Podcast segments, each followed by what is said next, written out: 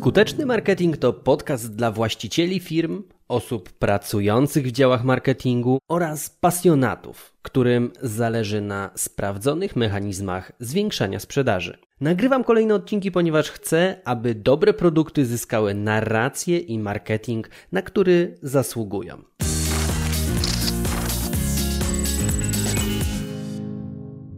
Na jednej z grup przeczytałem taki wpis, komentarz i on brzmiał mniej więcej tak. Wydałem 3000 zł na marketing internetowy i nie było wyników. No i pytanie teraz, e, co w tym wpisie było dziwnego? Przecież z takimi postami można spotkać się niemal na każdej grupie dotyczącej marketingu internetowego. I nie tylko chyba internetowego, ogólnie. Gdzieś ktoś coś wydał, nic z tego nie przyszło. No i ano, rzeczywiście, w zastraszająco dużej liczbie przypadków marketing internetowy nie przynosi żadnych rezultatów. Ludzie inwestują pieniądze i nic z tego nie mają. Jak to naprawić? Hm. Mówi się, że na przykład Facebook nie sprzedaje, że w mojej branży nie ma sensu mieć dobrej strony internetowej. E-mail marketing to tylko spam. No i generalnie często spotyka się takie antyrekomendacje lub też rekomendacje, które w 100% skupiają się na funkcjonalności danego narzędzia, na samej formie podania. Mówi się na przykład zrób webinar zamiast live'a, wrzuć wideo zamiast zdjęcia i tak dalej. No i to będzie działało, czyli jak zaczniesz robić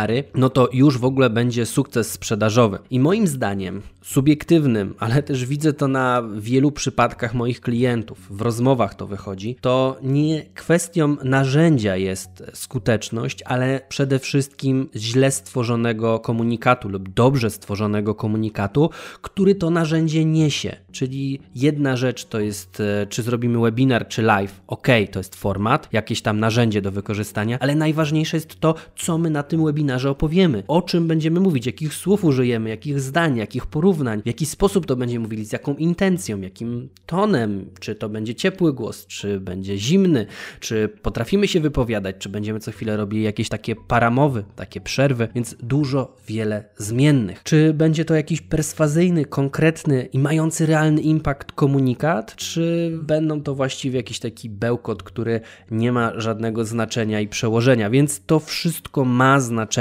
na tym poziomie. No i oczywiście firmy zgłaszają się do copywriterów, aby ci copywriterzy ubrali ten komunikat w dobrze brzmiące słowa, w taki garnitur dobrze brzmiących słów. No i to jest jakiś pomysł. Ale niestety dalej tkwimy w martwym punkcie, bo popatrz, co się zmieni w praktyce. Aktualnie firma mówiła na przykład o sobie, że jesteśmy super fajną firmą, a po wizycie u copywritera powie o sobie abracadabra. Jesteśmy super firmą.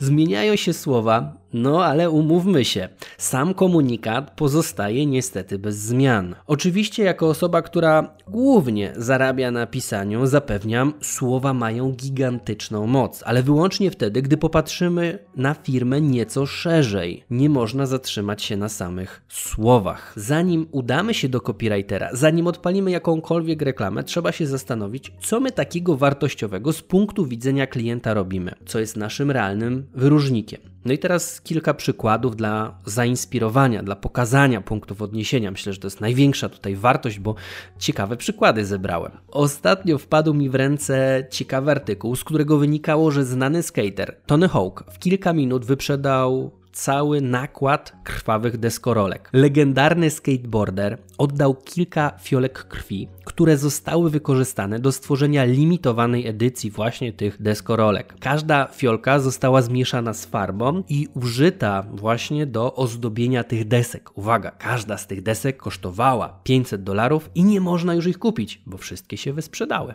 A widzicie, tylko zostały dodane krople krwi do każdej z tych deski. No ale w sumie kto nie chciał mieć takiej deskorolki z krwią Tonego Hołka? Od razu plus 5 do zręczności i kolejnych trików. Inny przykład. Pizzeria która nie robi wszystkiego tak, jakby chcieli jej klienci, bo jej klienci chcieliby mieć takie polskie, naładowane składnikami pizzę, a ona stawia na typową neapolitańską kuchnię. Z góry zakłada, że to będzie się wiązało z niezadowoleniem niektórych osób, które oczekują właśnie grubego ciasta, boczku i sosu czosnkowego, ale jednocześnie wie, kto jest e, ich klientem i to do nich robi najlepsze, co może być. Spójrzmy na branżę usługową. Przygotowanie diet. Można być dietetykiem, który tam standardowo zaleca 5 posiłków, oblicza kaloryczność, oblicza makroskładniki, no i tak właściwie robi to, co wszyscy. Trudno wtedy o wyróżnik. A można też e, zrobić coś innego, podejść holistycznie do tematu i świadczyć usługi jako dietoterapeuta, który z założenia stawia na proces obejmujący zarówno dietę, jak i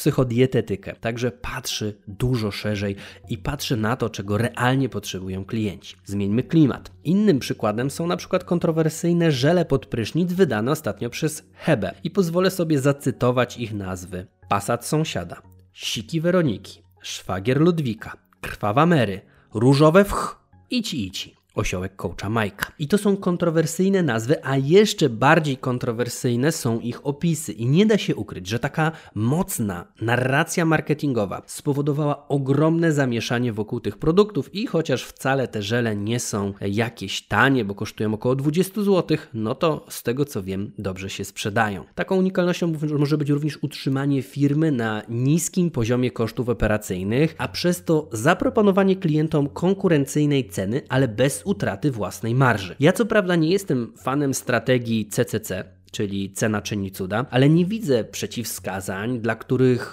zaproponowanie atrakcyjnych cen wraz z wyjaśnieniem źródła tego, że ta cena jest niska, miałaby mieć jakiś negatywny wpływ. Ja nie mówię o ekstremalnych przypadkach, ale załóżmy, że działa sobie firma, nie ma biur, nie ma leasingów, nie przejada swoich zysków, nie posiada rozbudowanej infrastruktury maszyn i działa na przykład na mocno ograniczonej niszy z produkcją jednego, dwóch produktów. No i taka firma moim zdaniem może sobie pozwolić na niskie koszty i z tego mogą wynikać po prostu atrakcyjne ceny. I to może być wyróżnik. Z kolei jeszcze w innych branżach czasami wystarczy mówić prawdę. I to w niektórych właśnie takich firmach wystarczy. Na przykład w branży budowlanej hasło robimy na czas, zgodnie z budżetem i nie pijemy w czasie pracy zrobiłoby furorę. Czasami wystarczy właśnie w ten sposób podejść. No ale jeżeli działamy w konkurencyjnej branży, w której wszyscy się starają, a na dodatek za każdą firmą stoi przemyślana obsługa agencyjna, to będzie cholernie ciężko przebić się walcząc tą samą bronią, z której korzysta konkurencja. Na przykład my w W-Biznes jednym z wyróżników mamy to, że najpierw przepracowujemy z firmami ich własny wyróżnik, dopiero później ubieramy to w garnitur słów, a na koniec uruchamiamy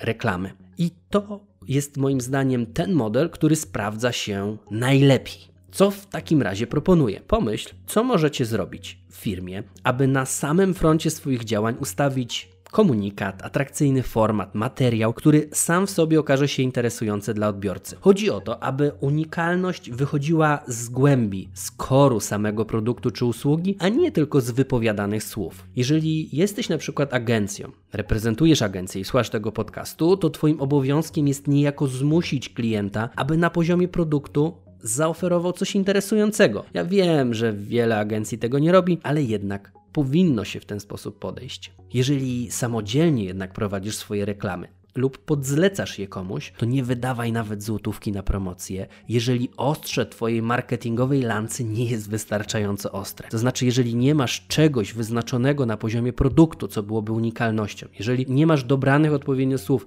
no to nie ma sensu pokazywać tego prawdopodobnie ludziom. Samo narzędzie, niezależnie jakie by było, nie zapewni wyniku. Liczy się to, co jest unikalnością rozwiązania, no i jak tę unikalność ubierzemy w słowa. Liczę na to, że po wysłuchaniu tego odcinka rozszerzy się Twój sposób patrzenia na marketing. Tymczasem słuchaj, wdrażaj i zarabiaj. Ja trzymam za Ciebie kciuki.